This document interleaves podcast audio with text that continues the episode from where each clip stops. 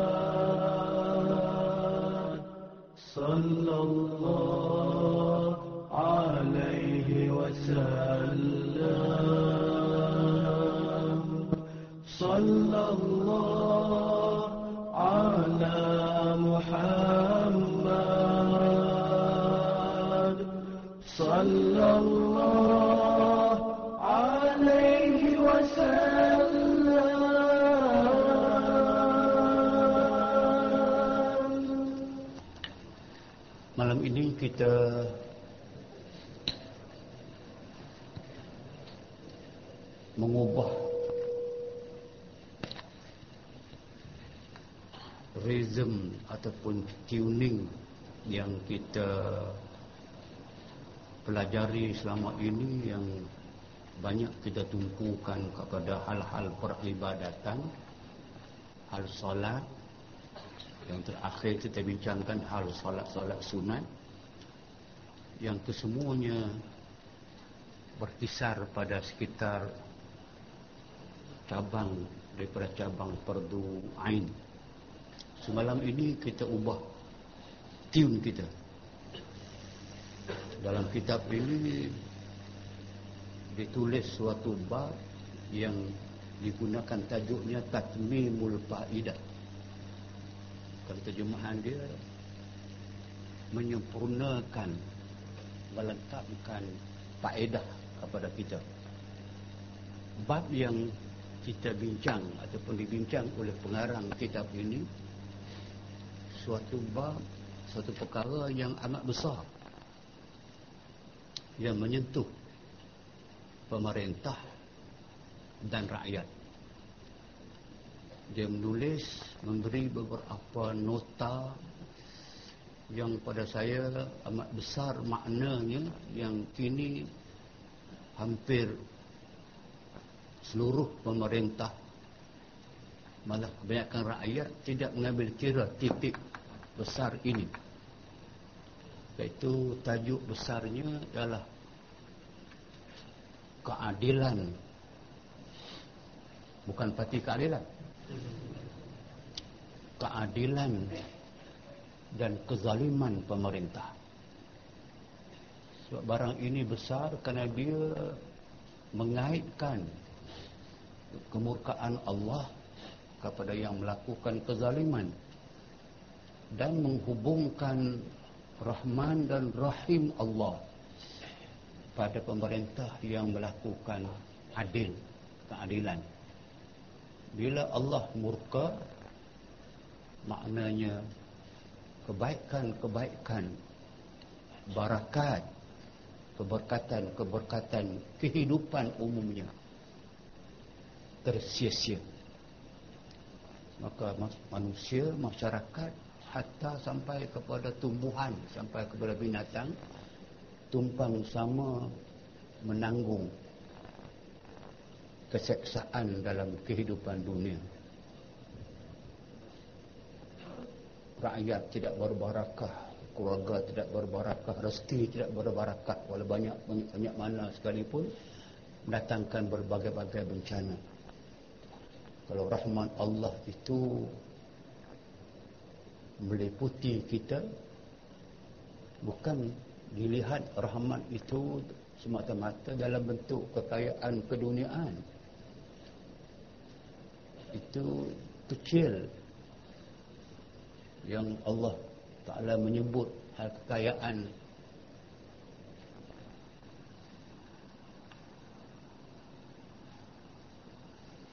Tidak boleh dibandingkan sama sekali kesenangan dunia dengan kesenangan akhirat.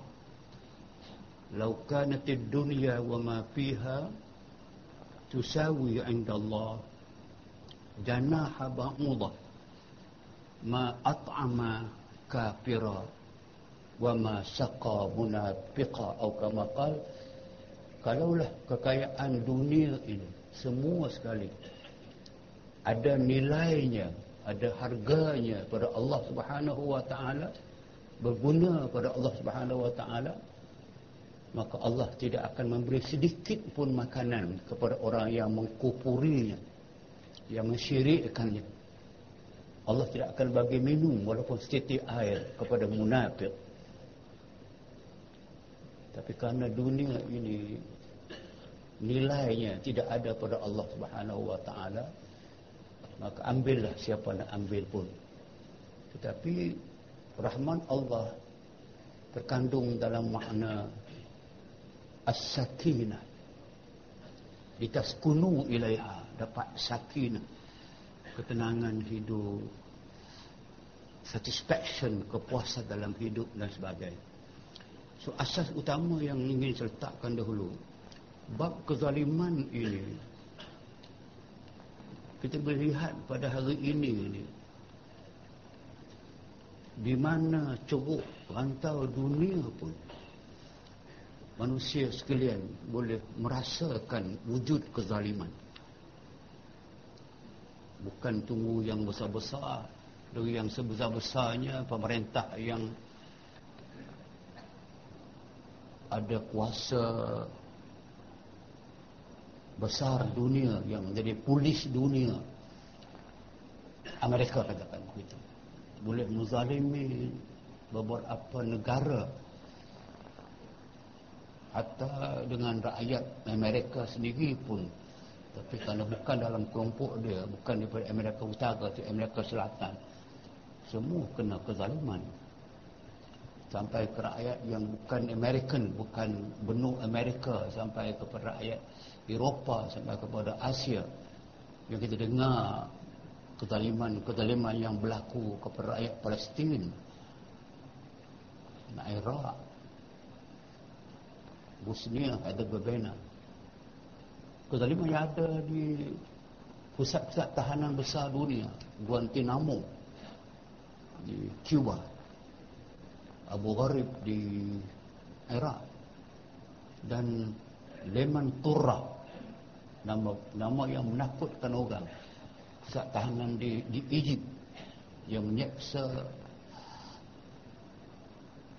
ulama-ulama besar dunia.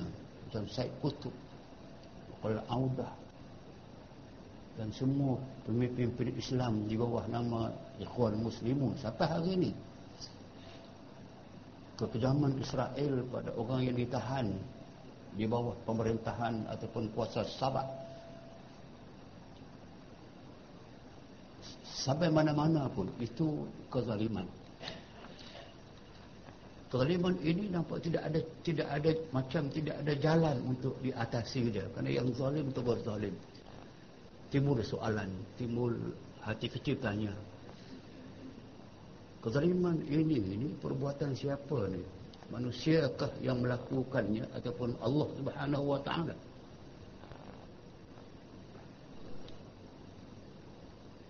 Menyingkap makna zalim ataupun Allah zalim atau tidak. Quran menyebut dengan begitu jelas. Yang pertama kita senang faham mengatakan kita baca selalu dalam beberapa ayat. Kita mula dengan bismillahirrahmanirrahim. Beratus kali kita baca sehari. Orang ulang selalu. Dengan nama Allah Tuhan yang maha pengasih. Lagi maha penyayang. Nabi ibadi anni anal ghafurur rahim. Bagi tahu kepada hamba ku sekalian kata Allah kepada Nabi Muhammad semua rasul. Anni sesungguhnya daku kata Allah al-ghafurur rahim. Aku suka mengampun. Aku ampun. Kenapa aku ampun? Aku rahim. Aku pengasih. Karena itulah maka banyak ayat yang mengatakan wa ma zalamahumullah walakin kanu anfusahum yazlimun. Allah tidak pernah melakukan kezaliman kepada mana-mana makhluk.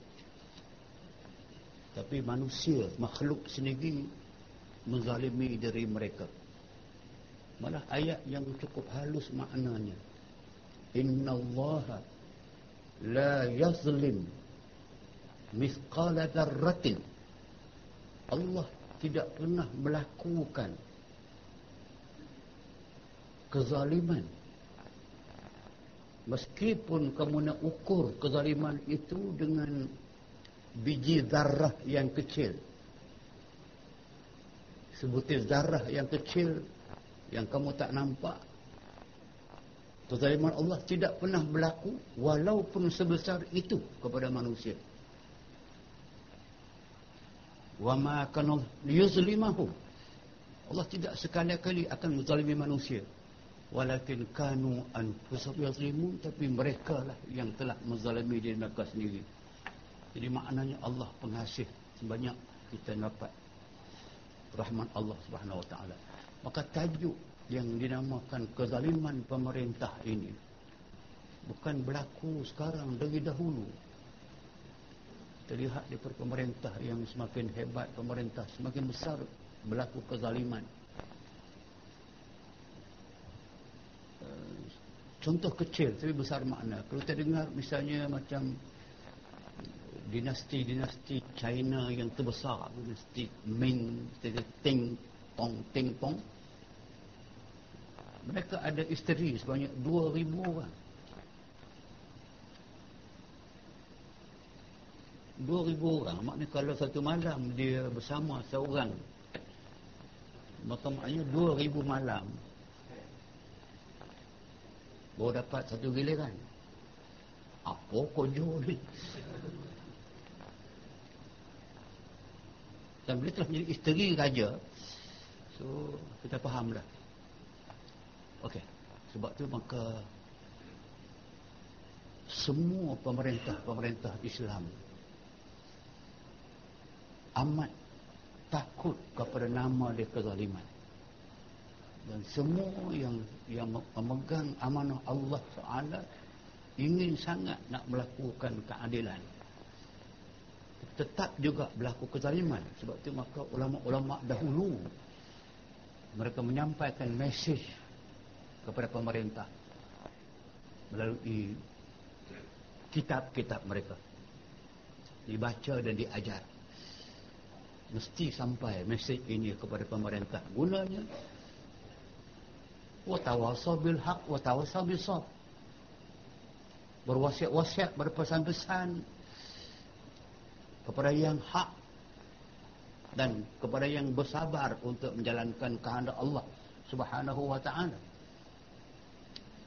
Sebab itu maka ini satu daripada hasil yang disebutkan Kadang-kadang mesej seperti ini saya saya appreciate kadang bila tengok filem-filem lama yang dibuat oleh Piramli itu. Tak apalah dia dah meninggal. Allah yarham. Tapi mesej itu very clear. Macam filem Usang Berjanggut. Kita ketawa tapi mesejnya bagaimana raja diperbodohkan tapi dalam mesej yang cukup tenang. Dalam seniman bujang lapuk saya rasa.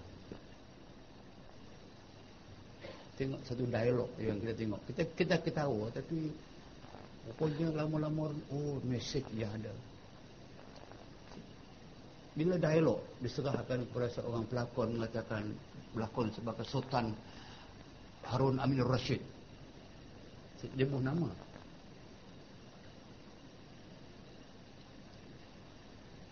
dia gunakan dialog.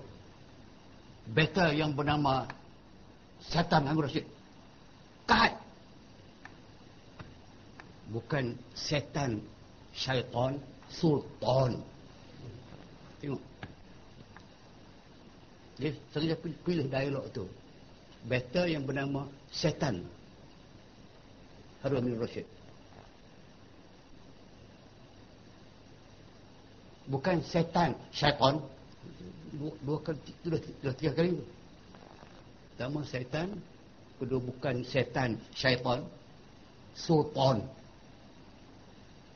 Ya kita tahu itu itu satu daripada episod bagi satu zaman. Dan zaman lain pula tu dulu sebelumnya yang menggunakan karakter sang lamri. Binatang Arab menggunakan kalilah wadimna. Karakter binatang jadi binatang jadi itu saya kata jadi inilah yang saya rasa di antara perkara yang jadi preamble. Latar belakang kepada wujudnya ulama-ulama dahulu yang diberi penglihatan kepadanya untuk menyampaikan mesej. Dalam kitab seperti ini yang di, yang dihina orang dikatakan kitab kuning apalah ada nilai dan sebagainya. Tapi saya rasa ada mesej yang kita boleh lihat. Dan bila sebut pemerintah maknanya bukan ditujukan kepada pemerintah. Mungkin kalau kita Malaysia secara khusus uh, walaupun digunakan sultan tapi sultan pemerintah yang ada kuasa. Yang boleh melakukan kezaliman ataupun keadilan tapi kalau sultan juga tapi tidak ada kuasa pemerintah maka bukan itu mesej nak disampaikan. Tapi kesemuanya ada makna. Kita ini kesempurnaan kaedah pada menyatakan yang bergantung dengan raja. Dia dah rakyat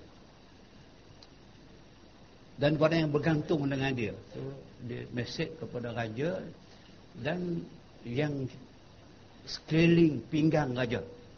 Tu dan, dan pada yang bergantung dengan dia yang bergantung dengan raja. Ramailah kata Ibn Abbas radhiyallahu anhu Allahumma Nabi bersabda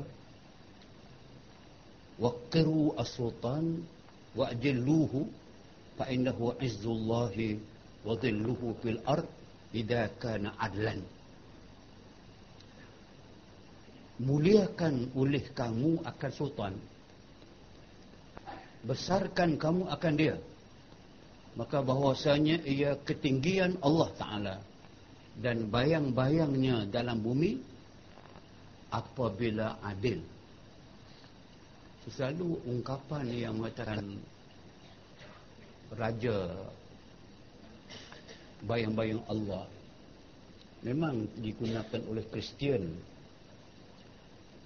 ataupun pemerintah dulu dengan menggunakan bahawa king cannot do wrong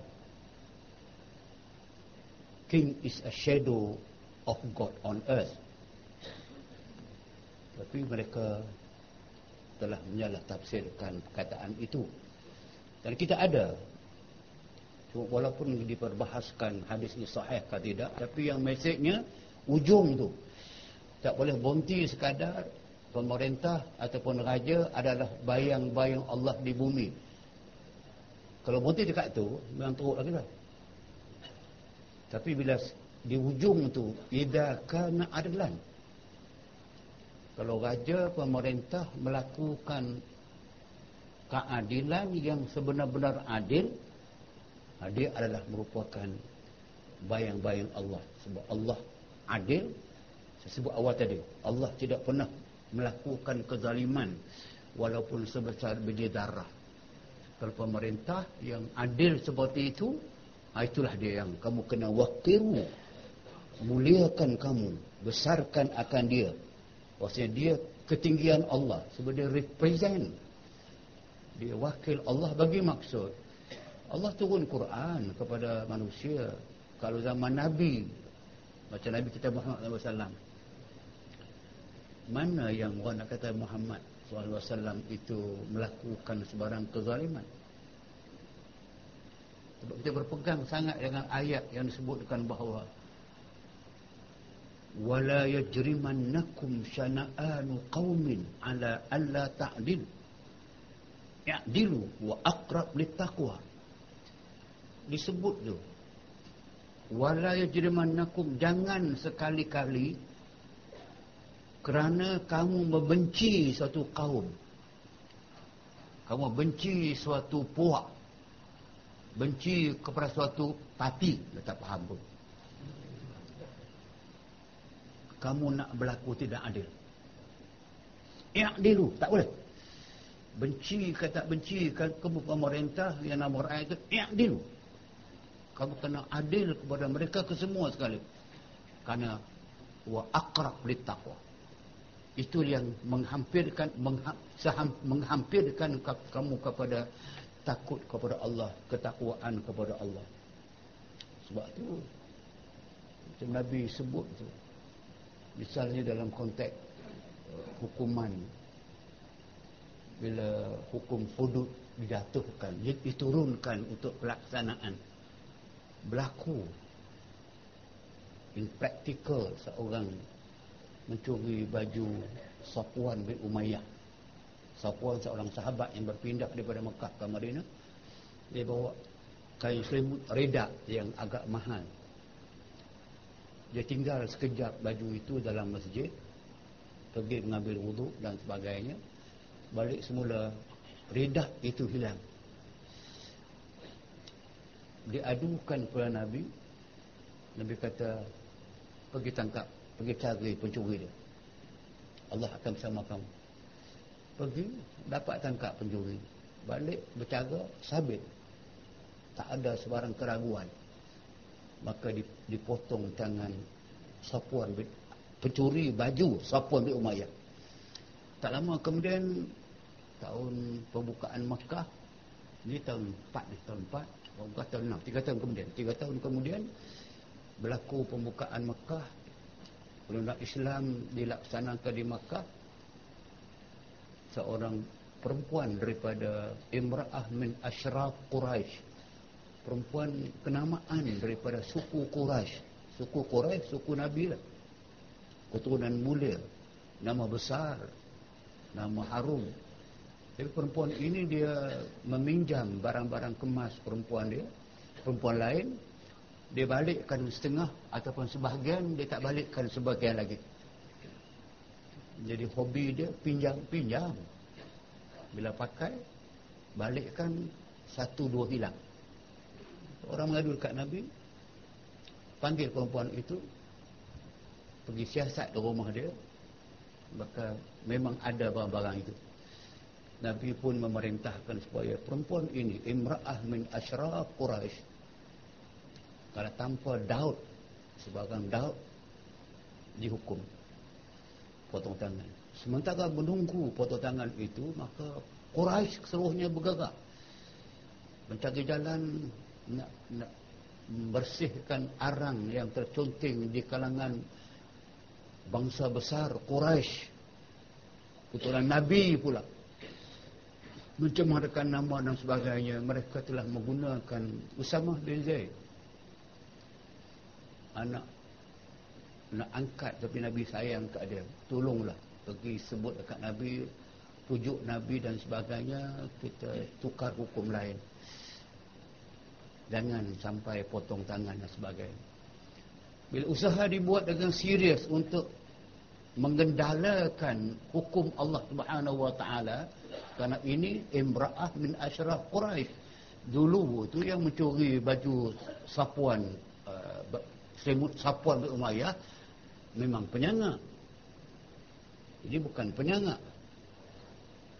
Bila sebut dekat Nabi sahaja ada usaha untuk tidak berlaku adil. Nabi tidak pernah marah dalam hidup dia. Jangan sangat marah. Fahmarra wajhuh. Wahuwa kazim. Dia merah muka dia. dia menggigit gigi dia nak tahan kemarahan. Kerana ada usaha dibuat nak menghalang daripada pelaksanaan hukum Allah yang adil dia terus naik mimbar. Terus naik mimbar. Orang berkerumun. Tu yang khutbah yang terkenal sampai ini. Ma balu aqwamin qalu kada wa kada. Apa hal aku dengar cerita begitu begini Wallahi. Demi Allah kamu tahukah tidak? Innahu qad ahlaka man kana qablikum. Innahum kanu idza sariqa fihim ad-dha'if aqamu 'alayhi al-had. Idza sariqa fihim asy-syarif lam yuqim 'alayhi al-had. Wa wallahi wa wallahi wa wallahi law kanat binti Fatimah La qatak tu dah. Ketegasan itu. Kamu tahukah tidak? Dia kata. Binasa sudah orang-orang yang sebelum daripada kamu. Bangsa yang sebelum daripada kamu yang memerintah. Bila ada orang-orang yang daif, kalangan bawahan yang terlibat dengan jinayat, mereka menjatuh hukuman ke atasnya seberat-beratnya. Dan bila berlaku hal itu kepada orang yang syarif, yang mulia, yang ada kedudukan, ada pangkat, ada nama, menteri, timbalan menteri, mereka tidak melaksanakan hukuman. Demi Allah, tiga kali. Kalau anak aku sendiri pun Fatimah binti Muhammad, sabit dia mencuri, Aku sendiri nak potongkan dia. So, dengan bahasa sedemikian, kita nampak keadilannya, ketegasannya. Itulah dia suatu modul yang kita lihat. Sebab tu yang dikatakan bahawa dia pemerintah, dia Nabi maka wajar dia makan dia itu bayang-bayang Allah di bumi. Analogi. Bagi maksud itulah dia yang pertandakkan keadilan. Jadi adil. Tengoknya adil sampai ke sampai ke peringkat. Apabila uh, harta-harta uh, rampasan perang daripada Pidak. Pidak satu tempat kawasan luar Mekah. Dibalik dengan harta yang banyak Nabi menyebut ketika itu aku akan bahagikan harta ini kepada semua orang dengan saksama. Semua orang akan dapat saksama. Maka dibahagikan kepada semua orang. Tiba-tiba berakhir dengan habis ke semua harta rampasan dibahagikan ke semua puas hati baginda sendiri tidak dapat apa-apa. Bergagak sahaja nak buat edat ke majlis itu. Baca Arabi datang seorang Arabi. Datang dia kata Rasulullah semua orang gembira kerana telah mendapat harta daripada pinak tapi aku terlambat kerana unta aku ataupun kenderaan aku semput dengan jalan. Breakdown. Aku lambat aku datang tuntut hak aku. Sebab kata dekat dia kerana aku telah menyebut awal tadi aku nak bahagi ke semua orang kamu datang dan tidak ada apa yang nak aku bahagikan kepada kamu. Kalaulah aku dapat sedikit daripada harta itu nescaya aku akan bagikan kepada kamu. Orang tu jenis-jenis yang tak makan saman. Not that's not my problem. That's your problem. Aku nak hak aku. Tak apa kamu pergi ke kedai nama sekian-sekian kamu ambil situ apa yang kamu nak ambil. Beritahu kepada tuan kedai Muhammad akan membayar kepadanya. Umar Al-Khattab memegang Rasulullah Ya Rasulullah kenapa tuan bebankan ke atas dirimu sampai tak tertanggung sampai nak kena berhutang untuk bayar kepada Arabi ini habis-habis lah. Dia lawat. Tu his problem. Not your problem. Tapi bangun seorang sahabat yang faham sangat dengan Nabi ini Ya Rasulullah anfiq sayunfiquka malikul arsh Jangan dengar cakap Umar. Suruh orang tu pergi berhutang, kamu bayar. Kamu Allah akan gantikan daripada Allah yang memiliki aras kekayaan. Umar bukan malu tapi merasakan dia nak bela Nabi tapi Nabi telah sebut aku nak bagi ke semua orang ya Arabi ya Arabi tak apalah forget pergi ambil apa kamu nak dan aku akan bayar. Pergi ambil saya benda itu. Baru sampai balik seorang yang membawa harta rapasan tadi ada yang tinggal tengah jalan. Juga kereta breakdown. Sampai ada sedikit baki lagi. Cukup untuk pergi bayar hutang dan ada lebih yang untuk diri dia. Ha, itulah yang saya kata bila sampai pangkat itu keyakinan seorang hamba Allah nama Nabi memang tidak ada masalah. Allah Ta'ala ganti segala-galanya. Itulah yang Yalah saya pun tahu kalau kita nak, nak base kepada kitab ini sahaja. Tak masuk ulasan-ulasan luar macam ni. Ini tidak sangat memberi makna kepada saudara. Sebab itu kita balik pada tadi maka bahawasanya disebut sultan bayang-bayangnya dalam bumi berulang adil dan daripada Umar radhiyallahu anhu al-Khattab ni.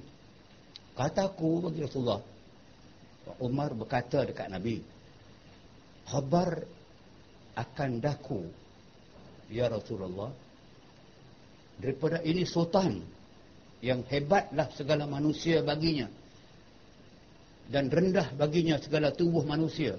Ya, betul. Bila raja di mana pun hebat. Bila raja datang semua orang rendah tunduk. Ada yang rokok yang sujud. Kalau setengah raja datang dia orang menyembah bumi. Sembah sembah kaki sembah lutut. Itu yang nak digambarkan. Apa ia? Terang mana sultan ni? Sebab ni cakap ni, ni sejak zaman Nabi itu zaman orang tidak pernah ada pengalaman dengan sultan.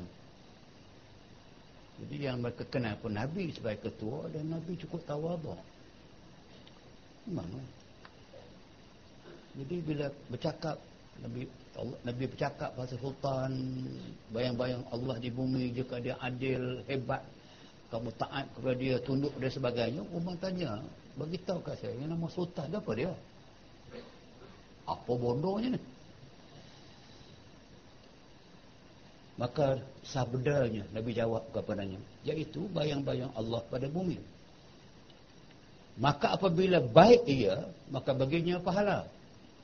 So maknanya dia, dia memerintah tapi kalau dia baik dia dapat pahala. Bukan kecil pahala tu. Dan atas segala kamu syukur. Bila dia dah buat baik kamu syukurlah. Syukur maknanya kepada Allah beriman kepada Allah. Dan apabila jahat sultan jahat sultan punya pemerintah yang ada kuasa lah. maka dosa atasnya dia dapat dosa besar bila dia jahat jahat maksudnya tidak melaksanakan kehendak Allah kuasa yang ada padanya tidak digunakan untuk melaksanakan kehendak tuntutan Allah digunakan kuasa untuk melaksanakan kehendak manusia. So, kehendak manusia kita faham lah. Kalau hari ini dia kehendak pengundi.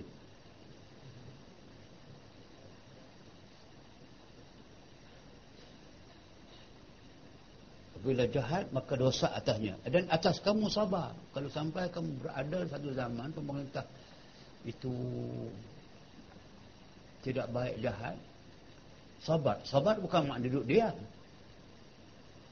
Sabar makna kata kita terpaksa hadapi dia dengan berbagai-bagai karena yang terpaksa ditanggung. Lawan tokek, lawan tokek ni memang lah. Kena sabar Tapi jangan sabar, terima apa sahaja. Sebab kalau kamu diam, tidak menegur, arti kamu reda. Asabru bukan makna reda sabar menghadapi karinah-karinah yang terpaksa ditanggung oleh kita dalam keadaan mesti diperbetulkan ditegur. Tadi saya kata banyak mesej. Hatta zaman zaman sahabat-sahabat awal Abu Bakar, Umar, Osman, Ali semua. Semua ditegur mereka. Dengan teguran yang baik lah. dan di Nabi SAW lebih menyebut sesiapa barang siapa yang memeliharakan rakyat. Maknanya pemerintah yang dijaga rakyat. Semua rakyat lah dan tiada dipeliharakan dengan amanah. Dia jaga rakyat tapi dia tidak memelihara amanah. Tak tunai amanah dengan baik dan nasihat daripada belakangnya. Dan dia tak peduli dengan nasihat orang kepadanya. Nescaya memicat atasnya rahmat nescaya di, diangkat rahmat di atasnya. Allah picitkan Allah angkatkan Allah sempitkan rahmat atasnya. Yang luas bagi tiap-tiap sesuatu. Maka Malik bin Dinar kata Malik bin Dinar aku dapat setengah yang diturun di langit. Firman Allah aku raja. Ini dia ambil Malik bin Dinar dia seorang ilmuwan agung Islam. Dia kata aku dapat setengah yang Allah Ta'ala turun di langit. Permannya apa maksud perman aku raja. Bagi segala raja-raja. Allah kata akulah raja. Dia lah malikul mutu raja. Dialah raja segala raja. Hati segala raja. Pada tanganku hati semua raja-raja dunia dalam tangan Allah Ta'ala. Maka barang siapa taat akan daku jadi akan mereka itu akan hanya rahmat taat akan Allah Ta'ala taat kepada raja. Allah janji nak bagi rahmat. Barang siapa maksiat raja buat maksiat akan daku. Jadikan mereka itu asalnya seksa. Sebab Allah turunkan kepada mereka seksa. Maka jangan membimbang akan kamu akan lidah kamu. Jangan memaki-maki raja bahasa. Jangan maki raja.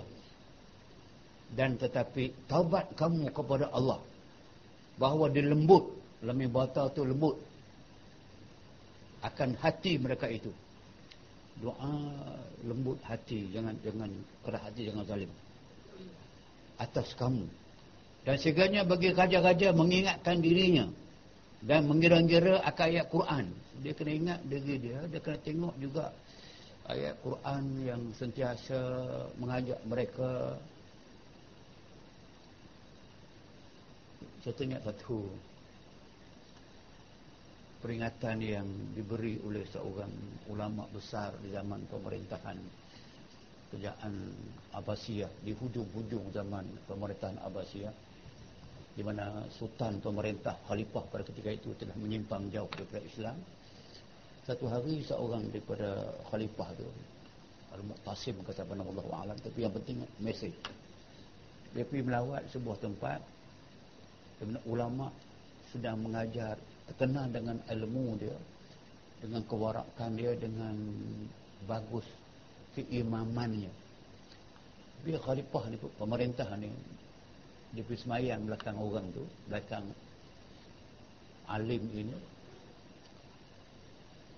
sama ada sengaja ke ataupun memang something like else dia baca ayat. Dalam semayang isya. Dia baca ayat semayang isya itu ayat selepas daripada fatihah tu. Dibantai habis Al-Baqarah 286 ayat. So, khalifah jenis orang yang tak tentu lama semayang ni. Kat yang kedua habis Ali Imran habis semayang itu saja khalifah panggil dia. Kenapa kamu membaca ayat Quran panjang-panjang tepat baca fatihah menyusahkan aku. Lain kali kalau aku ada kamu jangan baca lebih di satu ayat sahaja lepas fatihah. Kat yang pertama satu ayat kat yang kedua satu ayat zaman tu zaman yang kata tempat saya kata citah tuanku terjunjung di atas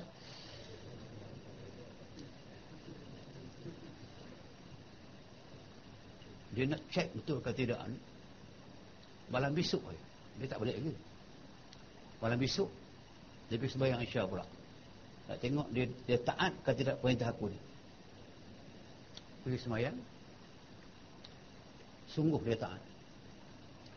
Lepas fatihah kat yang pertama. Dia baca satu ayat. Ayat yang dia baca. Rabbana inna ata'na sadatana wa kubara'ana fa'adalluna sabila. Allahu Akbar. Yang kedua pula, Fatihah. Atihim dhi'fain minal adab wal anhum la'nan kabira. Allahu Akbar. Habis semayang saja. Khalifah terus pergi jumpa dengan dia, peluk dia. Aku tarik balik perintah aku. Lepas ni, hang bacalah sebuah Quran tak apa. Tahu pasal apa? Yang kerti Arab ni kerti lah ni. Apa tak sekolah, payah. Ayat dia baca tu surah Taubah. Ayat yang pertama dia kata, Ya Tuhan kami, kami telah taat pemerintah kami dan pembesar-pembesar kami. Mereka telah menyesatkan kami jalan. Allahu Akbar. Ayat Quran nak bangga tak boleh. Qalu mereka berkata, "Inna ata'na kami telah taatkan sadatana pemimpin kami. Wa kubara'ana pembesar kami. Fa'dalluna sabila mereka telah menyesatkan kami jalan." Yang kedua, Rabbana Ya Tuhan kami, atihim min azab. Berikan kepada mereka, jatuh ke mereka dua kali azab wal'anhum laknatkan mereka laknan kabira laknat yang sebesar-besarnya. Dia pedarah suara begitu ah aku kena dah. Maka tak boleh. Itulah ketaatan kepada pemerintah pun ada had. Lepas semayang pun nak campur kah? Orang tak tahan muparakah ketubah panjang pun komplit. Mengajak lama sikit pun tak suka dia tarik balik. Dia, dia, dia faham. Oh, dia teringat oh. Bukan betul ada memang itu satu senario yang saya kata bagaimana ulama menegur pemerintah dengan cara yang yang cukup sinis. Tapi message very clear. Aku ulama aku tahu apa aku nak baca. Dan pengikut aku ataupun yang mengimakan aku mereka tu orang yang memang seronok begitu Aku tahu. Tapi kamu sekok datang nak pandai-pandai. Suruh aku baca tu ayat je. Boleh? No problem. Tapi tak pening kepala ke balik. Itu saya kata. Okey. Ingat kepada firman Allah Subhanahu wa taala di antara ya Dawud inna ja'alnaka khalifatan fil ardh bainan nas bil haqq wa la tattabi'al hawa fayudilluka an sabilillah itu ayat yang khusus Allah mengingatkan kepada pemerintah semua. Yang memegang kuasa sebagai khalifah pemerintah yang ada kuasa. Nama banyaklah. Rasulullah nama Rasulullah Abu Bakar naik jadi jadi ketua mungkin Rasulullah nama dia khalifah dipanggil khalifat Rasulullah. Ya khalifat Rasulullah itu gelaran Abu Bakar. Wahai khalifah, wahai pengganti Rasulullah. Naik Umar lepas Abu Bakar wafat.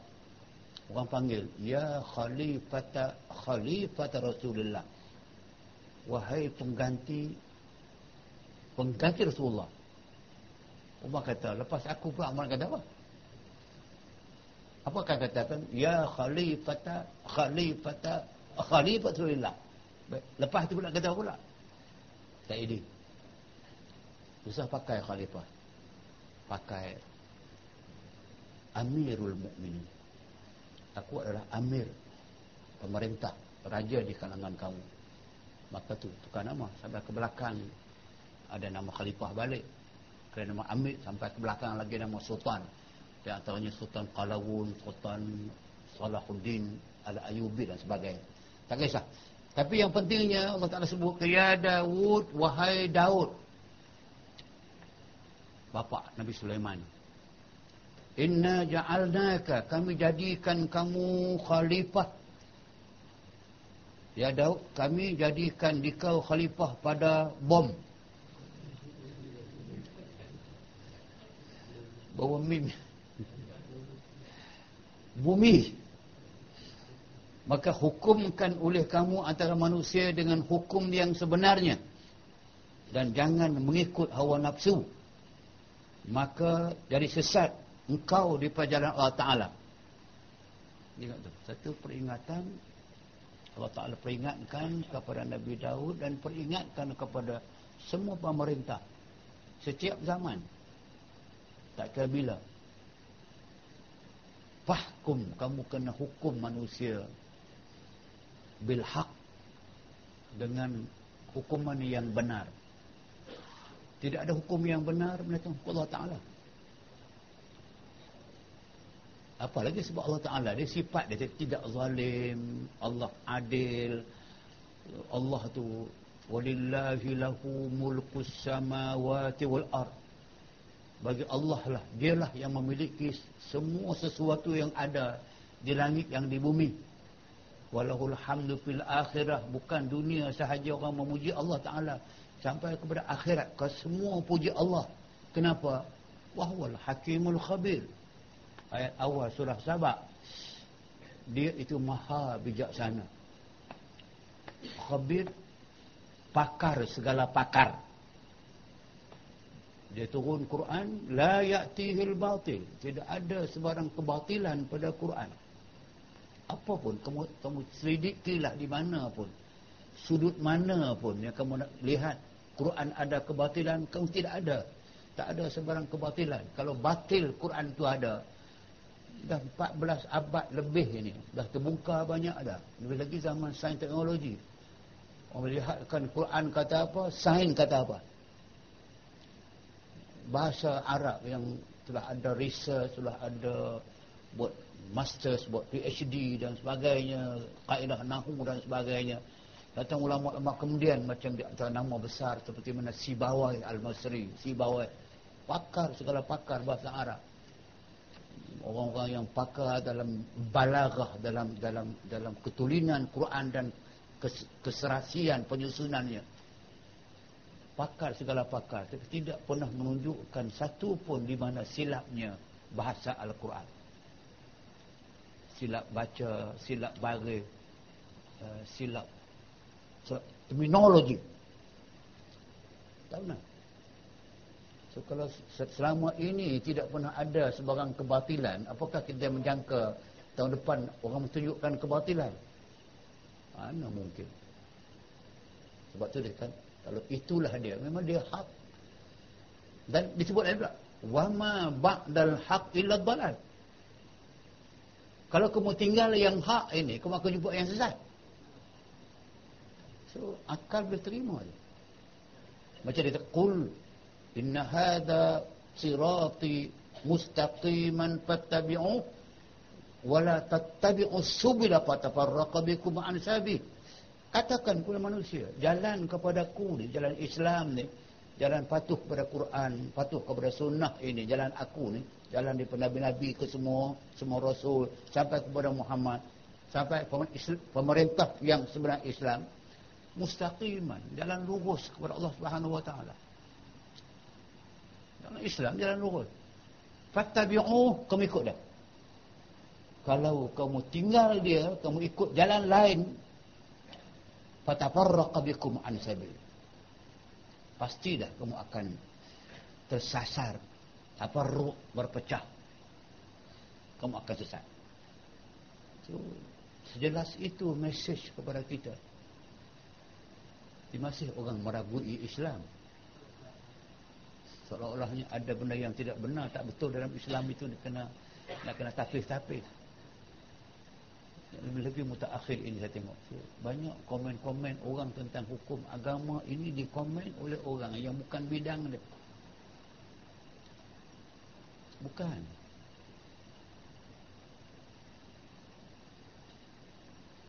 Tengok misalnya apabila ada seorang hamba Allah mengatakan bahawa baca khutbah eloklah dipegang M16.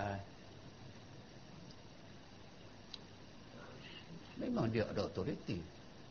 Ada sebab. Tapi soal apa besok yang menjawab soalan itu, itu soalan hukum.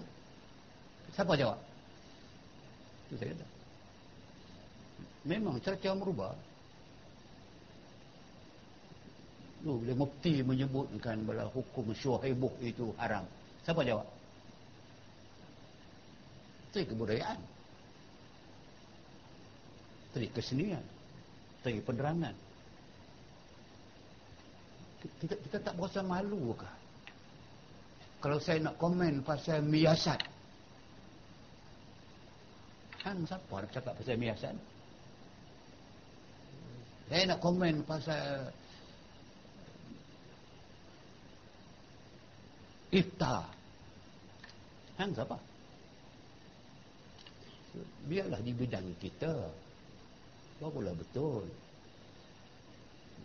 Quran mengajar begitu. Pasal ahla zik. Kamu tanya orang yang pakar bidang tu. Kalau kamu tak tahu. Jadi, kalau ada agama bercakap. Biarlah orang agama yang komen. Dia ada autoriti dan sebagainya. Itu yang cerca-cerca merubah. Pasal kita duk meragukan seolahnya.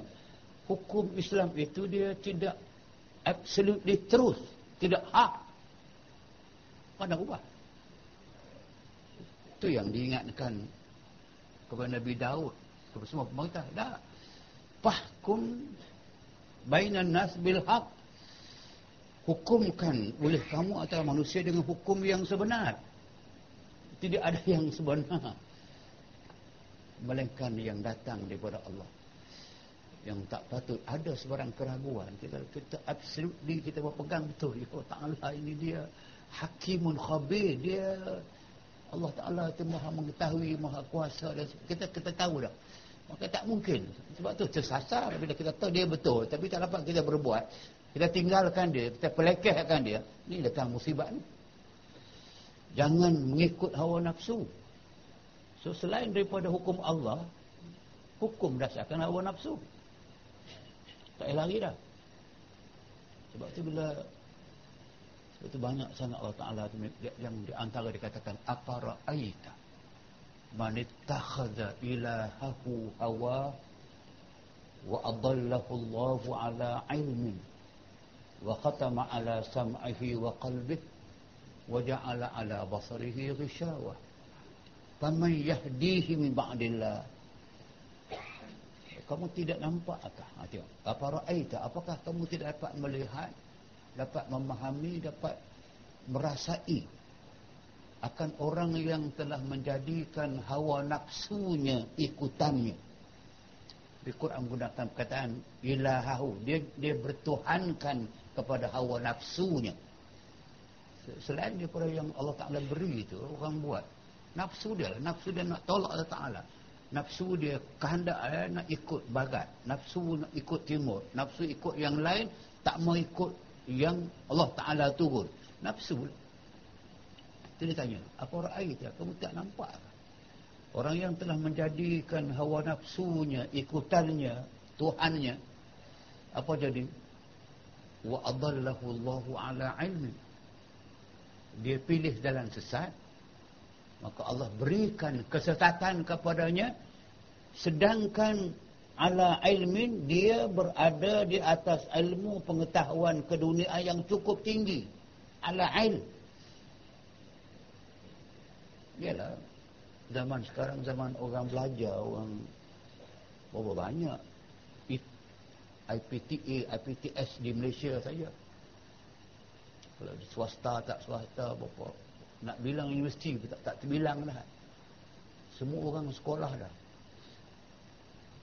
tak cukup di Malaysia kita pergi ke luar negara kita ambil ilmu ambil degree ambil PhD ambil segala macam kepakaran. Yang memerintah yang apa semua. Sekarang jual air tebu pun sudah ada tak ada PhD lah tapi sudah ada first degree. Yang potong rumput saya tahu. Yang potong rumput sudah ada yang ada degree. Malah yang kerja rumah pun sudah ada yang ada yang degree. Saya ada ilmu tinggi yang pegang jawatan tinggi memang tinggi. Pengetahuan tinggi tapi wa adallahu Allahu ala ilmin. Dia telah memilih jalan sesat. Allah beri sesat kepadanya sesat. Sedangkan ilmu dia banyak. Sepatutnya bila ilmu banyak tak sesat. Jangan pakai orang negeri sembilan rombau dia tak sosek kumpul dia sosek orang rembau koman lah. dah. Kalau ilmu dia banyak dia tahu dia tak sesat. Tapi ini kalau ilmu banyak adakah ilmu itu tidak boleh membimbing manusia kepada memilih jalan mana yang baik mana yang tidak baik? Ilmu lah sebagai penentu. Tapi mengapa ilmu tinggi? Malah kadang-kadang sorry very sorry to say lah ada PhD dalam agama. Ah, susah sambung sendiri lah yang tu. Bukan senang kalau dapat PhD dalam agama ni. Tak kira lah bidang, bidang agama lah. Dalam syariah ke dalam sudin ke. Tapi agama, PhD agama. Tapi kuat menentang. Menentang Allah bukan menentang kita. Nampak? Dia tidak yakin dengan ilmu yang dia belajar. Tak yakin dengan hukum Islam tak itu. Dan tidak yakin dengan kesempurnaan Islam yang sedia ada. Bila dia tak yakin sempurna yang ada, dia kena tambah.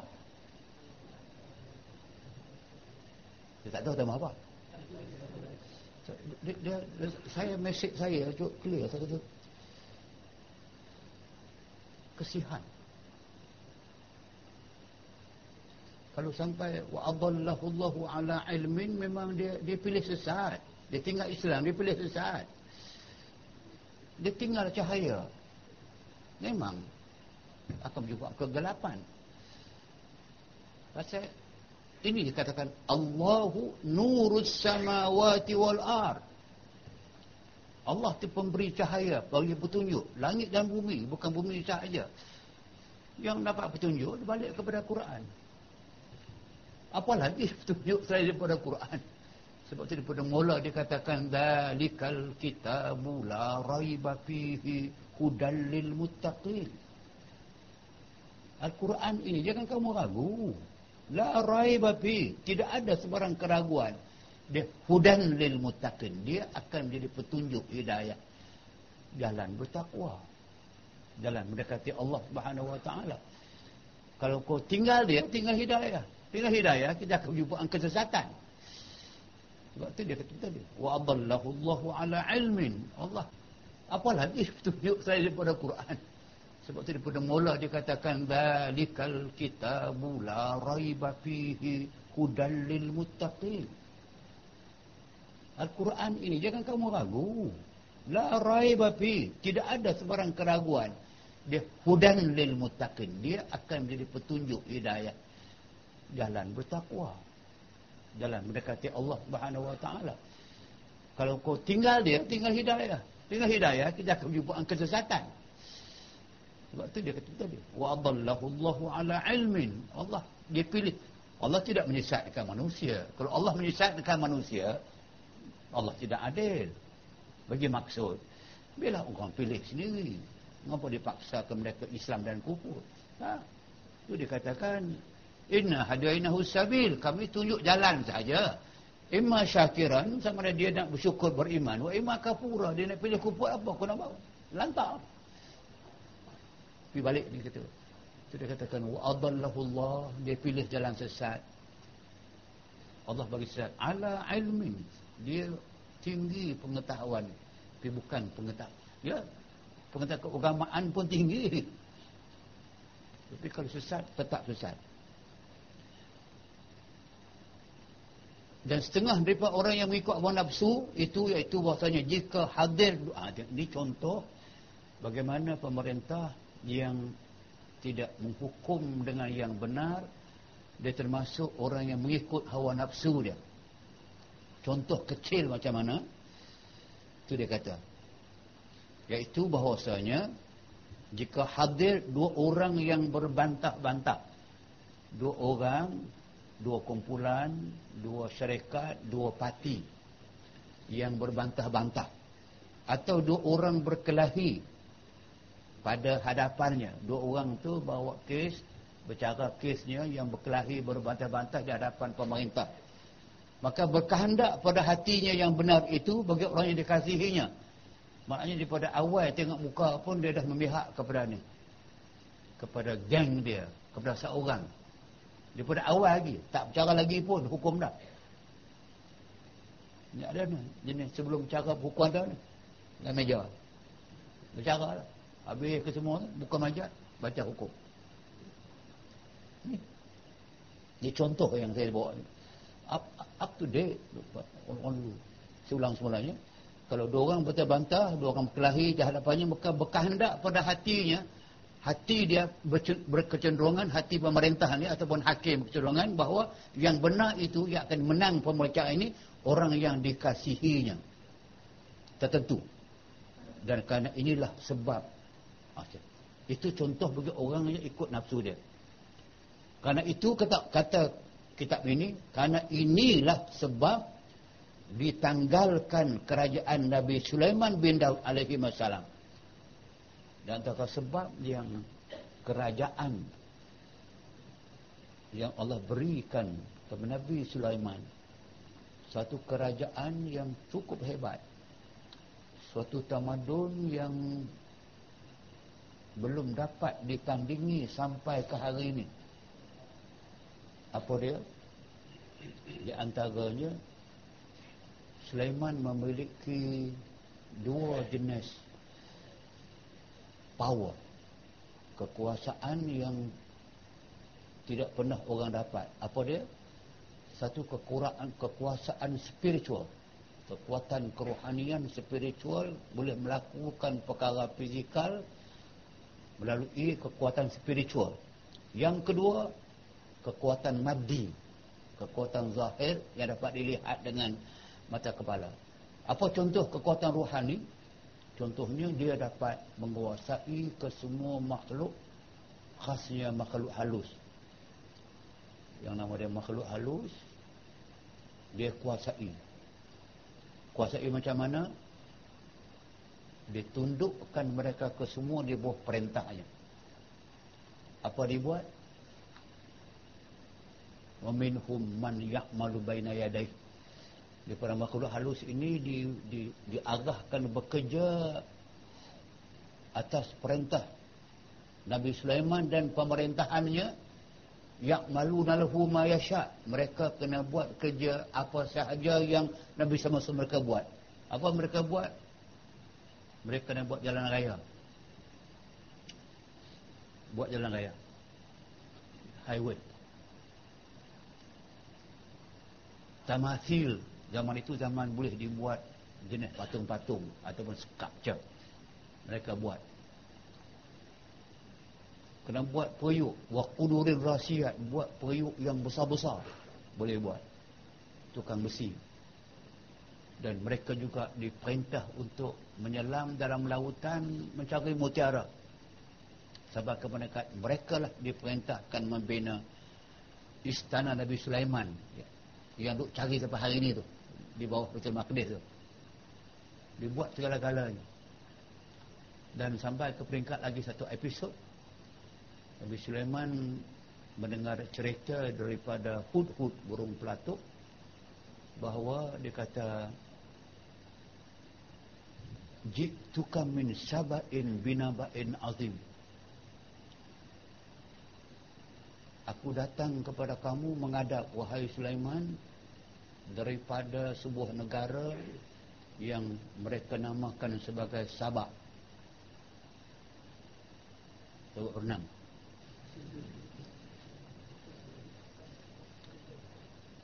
Sabak Sabak Yaman. Apa berita? Binaba'in azim suatu berita terkini yang amat menarik kamu. Amat besar. Apa dia? Ini wajat tumra'atan tamlikuhum. Aku dapati negeri itu rajanya perempuan. kamu tak dengar aku raja perempuan ni dalam Islam tak boleh pemerintah um, besar khalifah tak boleh perempuan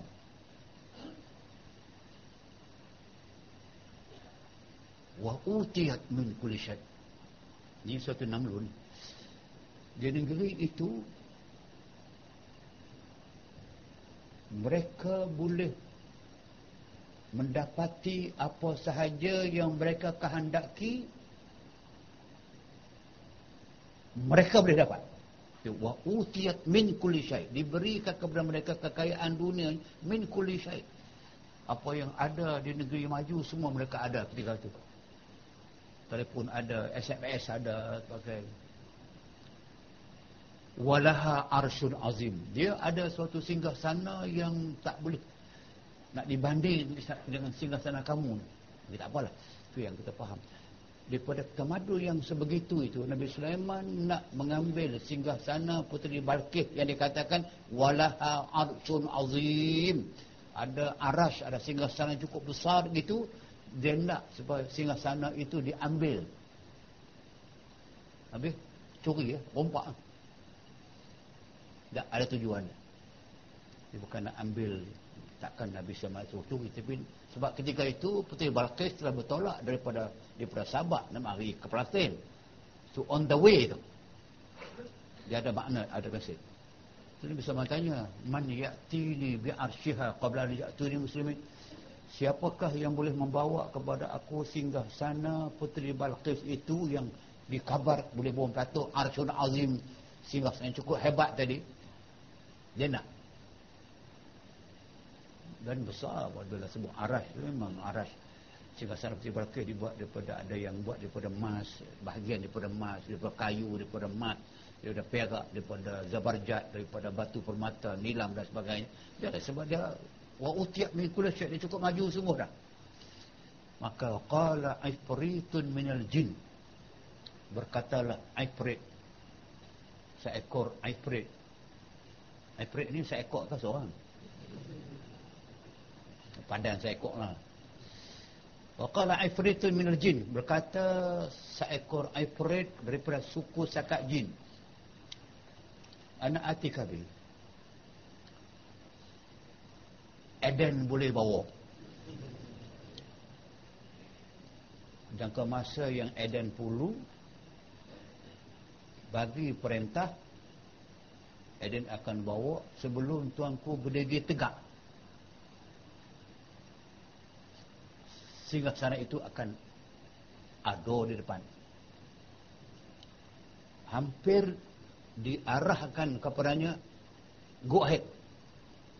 Tapi telah dihalang wa qala alladhi indahu ilmun min kitab.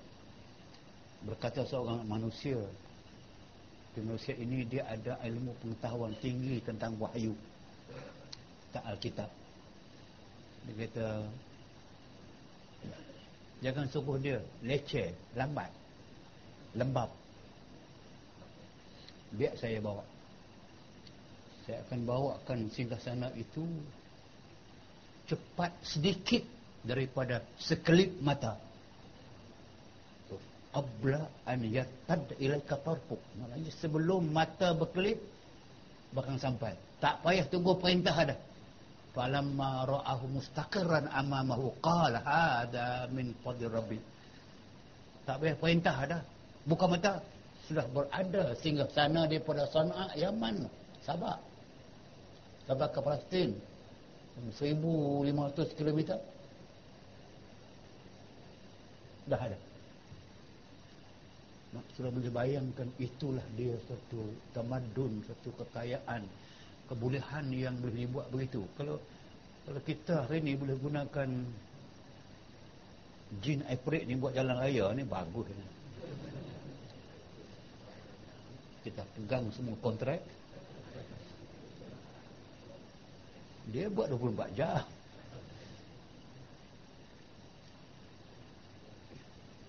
Dan tengok sehebat-hebat Puteri Balkis ini.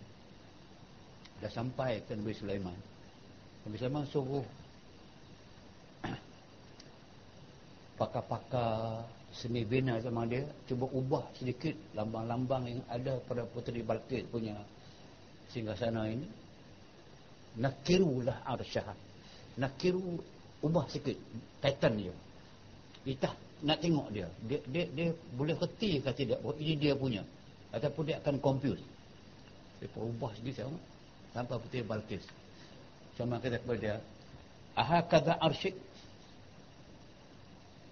macam inikah singgah sana kamu di sana Yaman? Kita tengok. Ka'anahu huwa. Serupa tapi tak sama. Macam-macam dia lah. Tak apa. Dibawa dia untuk masuk ke dalam istana Nabi Sulaiman.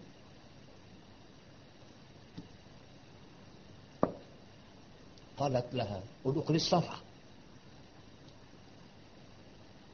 Dipersilakan untuk dia masuk. Uh, budaya ketika itu tetamu diutamakan, dikenal dulu.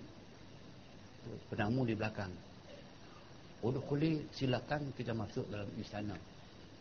Bila dia masuk, sampai ke jalan ke istana tu. Falamma ra'atuhu bila dilihat jalan ke istana tu. Hasibatul lujatan. Balkis yang telah begitu hebat ilmu pengetahuan dia dengan kemuliaan yang memerintah begitu hebat. Kekayaan yang tadi yang saya katakan yang hebat. Bila tengok jalan ke istana masuk dalam tu, hasibatu dia yakin lujatan ini swimming pool kolam renang. Kenapa Sulaiman suruh aku masuk? Rumah dia melalui kolam renang. Tapi kerana dia suruh masuk pakai syapat ansaqaiha terpaksalah kena selak kain. Kasyapat dia buka dia tarik selak. Ansaiqiha sebab kain yang dia pakai itu kain kata kain yang tak tahan kena air kot macam sutera sutera palsu Thailand tu lah. Kot-kot lah tak mungkin. Pakai siapa ansaiqa maka dia buka kain dia. Maksudnya dia selat kain sama kata apa apa yang selat kain innaha sarqun mumarrad ini bukan kolam renang. Ini jalan masuk yang aku perbuatkan daripada sarkhun mumarad min qawarid. Aku buat daripada kristal. So kristal buat jalan. Kita pakai framing itu dah megah lah. Ini jalan ni buat daripada kristal. Bukan kristal main timang kilo tu kristal yang dilihat exactly macam kolam renang ada air yang berombak ada. Malu dia. Ini salam tu nafsi. Kinanya aku ni.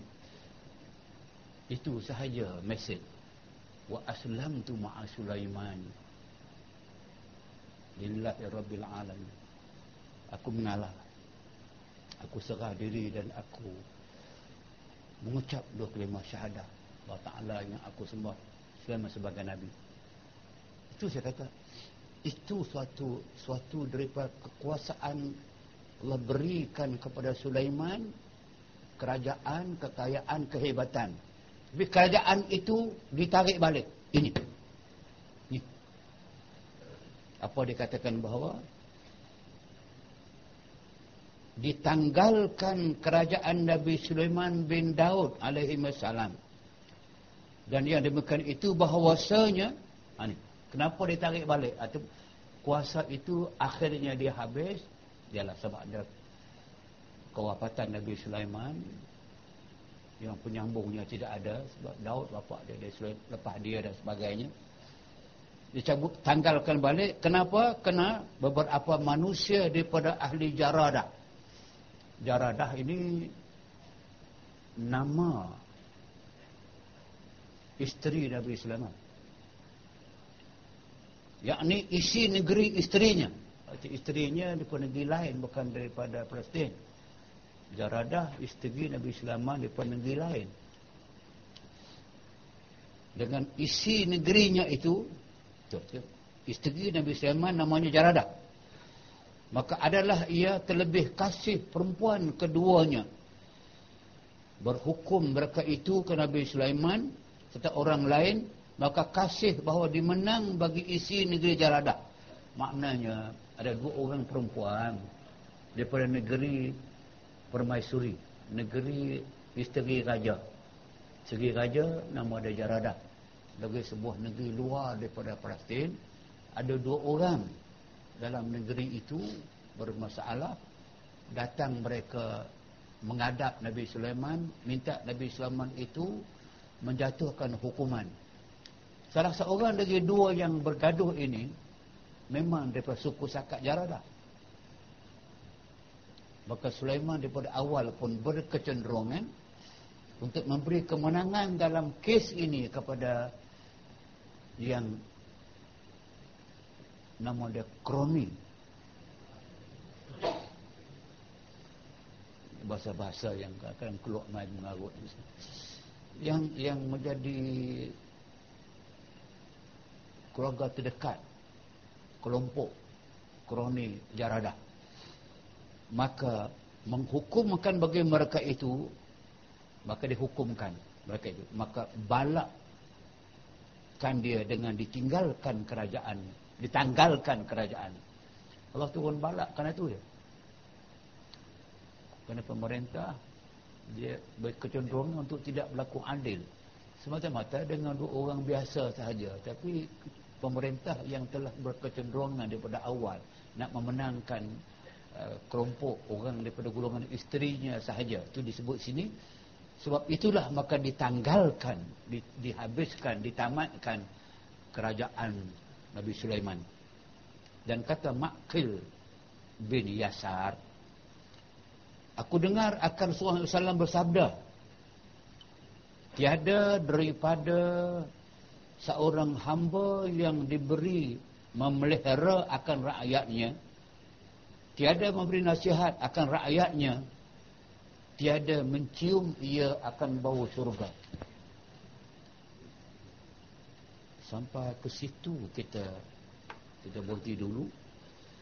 Bagi nak menyatakan bahawasanya apa yang dipanggilkan dengan nama keadilan tadi itu daripada awal saya sebut. Dengan segala ulasan pada malam ini menyampaikan kita kepada kalau Allah nak muhasabah lah kepada pemerintahan hari ini. Yang nama dia dalam kes-kes perbicaraan dalam kes-kes memberi layanan dalam kes-kes memberi yang bahasa. Ini dia panggil subsidi ataupun kecenderungan awal bila nak bagi subsidi nak bagi dan sebagainya. Ada tak kecenderungan untuk tidak berlaku adil?